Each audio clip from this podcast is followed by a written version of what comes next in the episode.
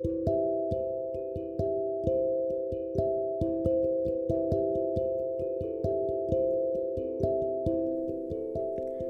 everyone, welcome to today's Bible the podcast. I'm Sarah. I deliver to today's Bible verse for you.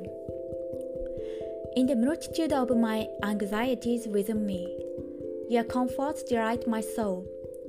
Amen. When you are feeling down because of anxiety, your body and mind tend to close. If you look down, you can only see the heights of your height and you are more and more depressed.